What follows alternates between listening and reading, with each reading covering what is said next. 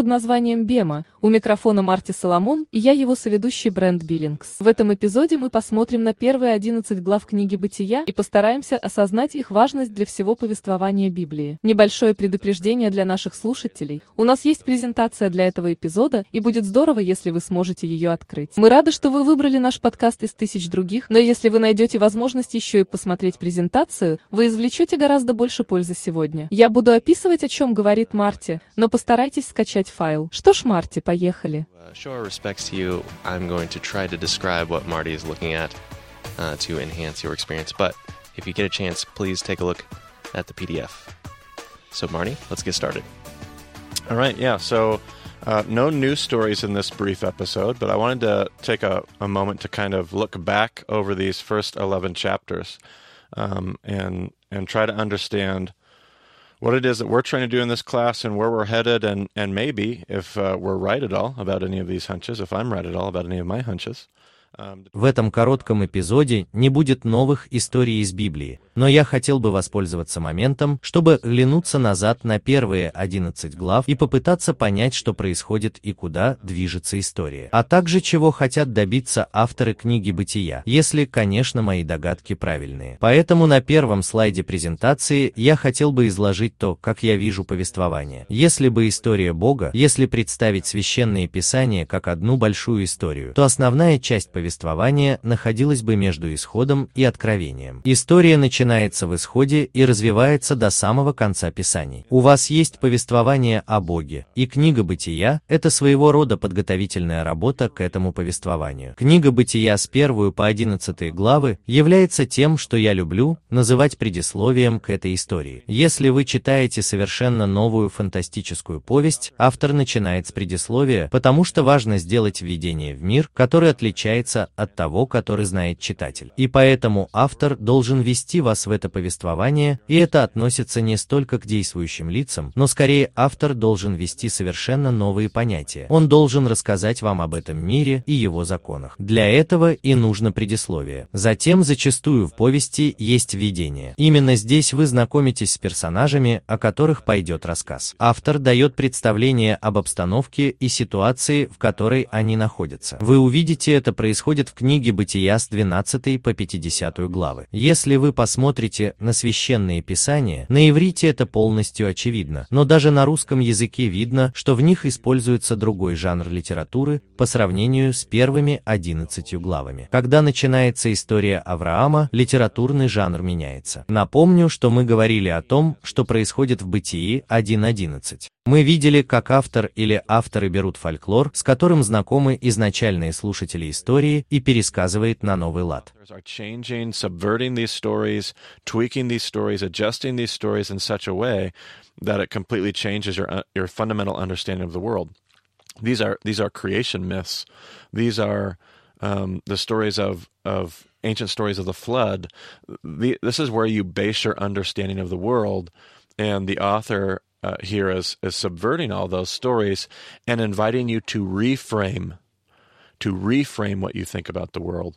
Uh, you thought the world was this way, but in Genesis 1 through 11, I'm inviting you to see the world a whole Они переделывают, корректируют эти истории так, что они фундаментально меняют понимание мира. Это мифы о сотворении мира, или пересказ древних историй о потопе. Именно на них основано понимание мира. И автор здесь перекраивает все эти истории и предлагает вам переосмыслить то, что вы думаете о мире. У нас было раньше одно понимание мира, но в книге Бытия 1.11 нас приглашают посмотреть на мир совершенно по-новому. Итак, мы почти готовы закончить с предисловием и перейти к видению. Мы почти готовы перейти от 11 главы Бытия к 12, к истории Авраама. Но прежде чем мы это сделаем, я хотел бы оглянуться назад и попытаться понять, чего автор пытался достичь, когда писал эти истории. Поэтому я перехожу к диаграмме, которую мы видим на слайде. Если оглянуться на то, что мы читали в первых первых 11 главах, можно заметить, что можно выделить 8 блоков. Во-первых, у нас есть история сотворения в Бытии 1. Следующая история будет в Бытии 2 и 3, это будет история Адама и Евы. Четвертая глава Бытия – это история Каина и Авеля. Следующий блок – это родословная, которая находится в пятой главе. Затем в Бытии с 6 по первую часть 9 главы идет история про Ноев ковчег. Пару подкастов назад мы рассмотрели проклятие Ноя во второй половине 9 главы Бытия и главе 10. А затем в начале 11 главы идет история Вавилонской башни, и за ней следует еще одна родословная во второй половине 11 главы Бытия. Итак, у нас есть эти 8 историй, и на этой диаграмме у нас есть 8 столбцов, и мы хотим взглянуть на эти истории, не увидим ли мы что-нибудь интересное. Итак, возьмем первую историю из книги Бытия. Мы помним, что мы столкнулись с множеством проблем, и мы говорили, что это хиазм. Мы говорили о том, что в первой главе говорится о хорошем творении. Мы говорили о том, что книга Бытия рассказывает о Боге, который знает, когда остановиться, о Боге, который знал, когда прекратить творить. And essentially, this story is about rest. Know how to stop, know how to enter God's rest. That led us into story number two, Genesis 2 and 3, Adam and Eve. And again, we had problems with the story.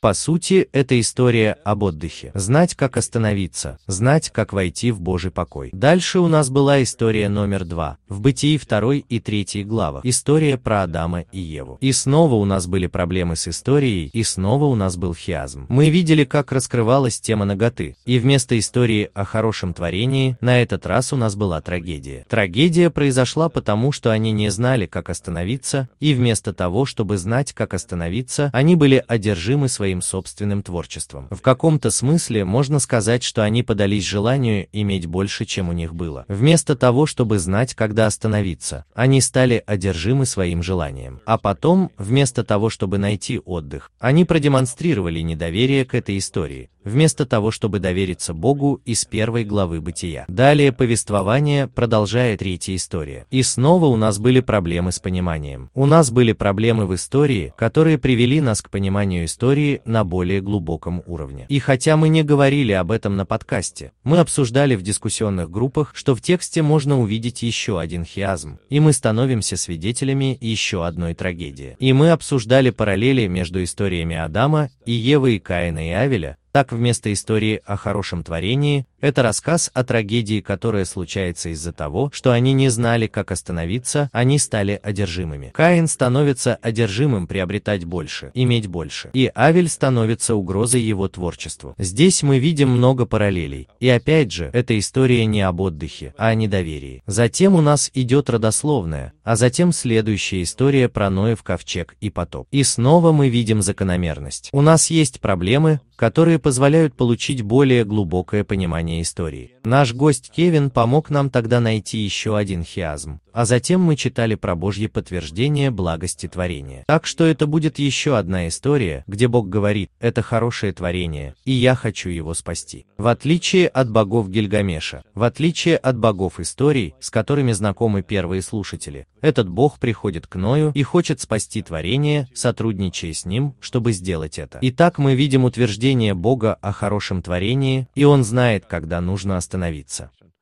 And he knows when to stop. This is another story where God knows when to stop, just like Genesis 1.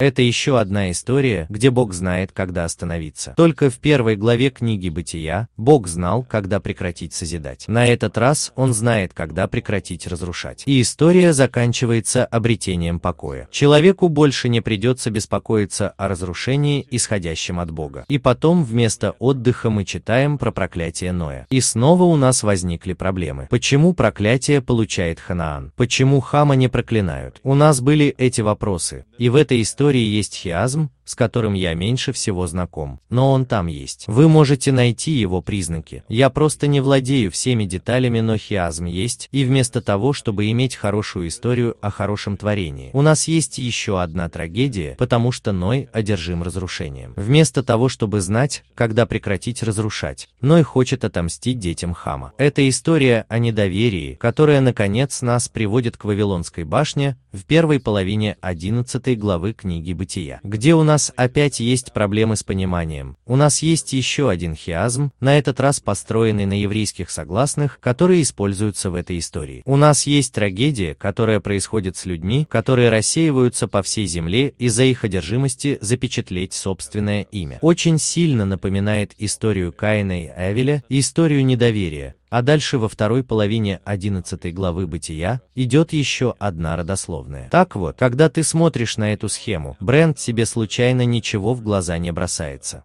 I don't know. What, do you see anything going on here? Well, we've got these eight columns. The fourth and eighth columns are genealogies. And Correct. those suckers stick out like a sore thumb on They this sure little do. this little graph. Yeah.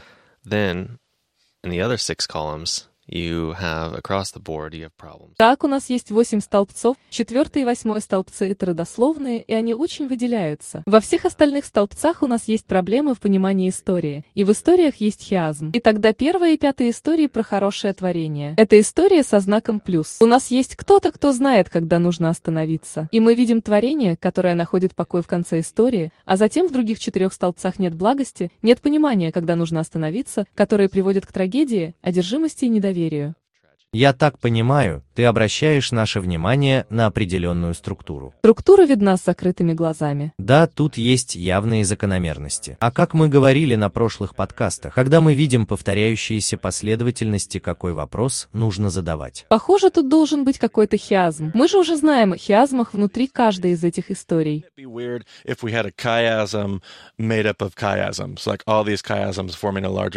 Like my head starts to explode. I can tell you this: when I first started teaching Bema, uh, five, uh, yeah, just over five years ago, um, with college students, I didn't even, I wasn't even aware of this. I was aware of all the small chiasms, and I was trying to draw the. Разве не было бы странно, если бы у нас был хиазм, состоящий из хиазмов? Тогда все эти хиазмы образуют еще больше хиазм, просто голова идет кругом. Когда я только начал преподавать Бема, чуть более пяти лет назад, то я даже не подозревал об этом. Я знал обо всех маленьких хиазмах и рисовал похожую диаграмму на доске. Я пытался объяснить моим первым трем студентам, это было в университете штата Вашингтон. В этот момент один из моих учеников Пэрис, Пэрис Шуй, говорит, ага, так ты хочешь сказать, что книга Бытия 1.11 является хиазмом. А я говорю, нет, Пэрис, ты не понял. Я имею в виду, что все эти маленькие истории это хиазмы. И где-то в середине этой фразы у меня внутри что-то щелкает. И я поворачиваюсь, смотрю на доску, и боже мой, я вижу, что эта история действительно составляет хиазм. И если посмотреть на следующий слайд нашей презентации, все эти истории повторяют друг друга. Пятая история повторяет первую, шестая повторяет вторую, седьмая третью. И восьмая история параллельно четвертой. Этот хиазм очень напоминает тот, что мы видели в начале книги Бытия в истории о сотворении мира. Поэтому переходим к следующему слайду. Вы увидите порядок АБ, ВГ, АБ, ВГ, хотя другие хиазмы следовали схеме АБ, В, В, БА. В данном случае у нас перевернутый хиазм, так называемый обратный параллелизм. Я не видел этого хиазма, пока Пэрис не указал мне на него, хотя он так ясно виден. Но если у нас есть хиазм, то какой следующий вопрос нужно задать бренд? Где находится его центр? Да, где его центр. И когда Пэрис мне помог его увидеть, я сразу же начал думать в своей голове, какой стих будет в центре хиазма. И это удивительно, потому что это то, ради чего раввины живут. Они стараются подвести своих студентов к открытию. И в этом случае произошло наоборот, студент помог раввину сделать открытие. Впечатляет, хотел бы я оказаться в той комнате. I would have loved to be in the room. for brilliant. that. It was fantastic because that was exactly what it was. And I realized what the center verse of the chiasm was going to be.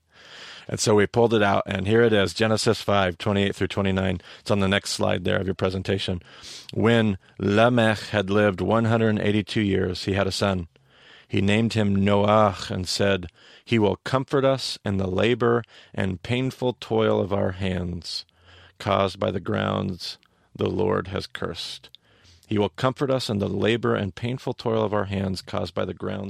И в конце концов я понял, каким будет центральный стих хиазма. И вот мы приводим его здесь. Бытие 5 глава 28-29. На следующем слайде презентации. Когда Ламех прожил 182 года, у него родился сын. Он дал ему имя, но и сказал, Он утешит нас в работе, в тяжком труде рук наших, на земле, проклятой Господом. И в центре этого стиха находится имя Ной. Посмотрите на следующий слайд в презентации. Имя Ной означает «он отдыхает». И это просто блестяще, потому что вся эта история началась с истории об отдыхе. Вся первая глава книги «Бытия» говорит об отдыхе и благости творения. И вот здесь, в центре хиазма Бытия 1.11, находится стих о человеке, чье имя означает «он отдыхает». И это тот же самый человек, который спасет все творение. В предисловии есть совершенно определенный намек на то, что если ты готов доверять этой истории, если ты готов быть кем-то, кто прибудет в отдыхе и не будет одержим своим собственным творчеством, одержим своими собственными страхами, одержим своей собственной неуверенностью. И если ты сможешь научиться быть как Бог, и будешь знать, как остановиться и сказать достаточно, если ты сможешь понять, когда нужно прекратить творить. Если ты сможешь понять, когда нужно остановиться разрушать, то Бог сможет использовать тебя, чтобы спасти все творение. Он сможет использовать тебя, чтобы собрать эту историю воедино. Ты будешь для него отличным партнером. И мне очень нравится такое предисловие, я хотел бы сделать еще несколько комментариев на следующих слайдах. Мы уже много раз говорили об этом, но теперь, глядя на эту диаграмму, программу и рассматривая предисловие целиком. Я надеюсь, будет кристально ясно, что автор или авторы книги «Бытия» здесь довольно однозначно говорят о том, что история хороша, и мы можем ей доверять. На самом деле это будет очень важно для того, чтобы творение развивалось и будет иметь существенное значение для искупления и восстановления творения. Если мы не будем доверять, мы будем продолжать разрушать мир по частям. Если мы будем жить в страхе и неуверенности и позволим им управлять нами, то каждый раз история будет заканчиваться трагедией.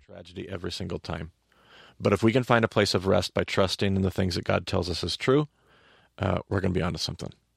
So I think it's really important before we move on to Avram to pause and to look back and go, I think the Bible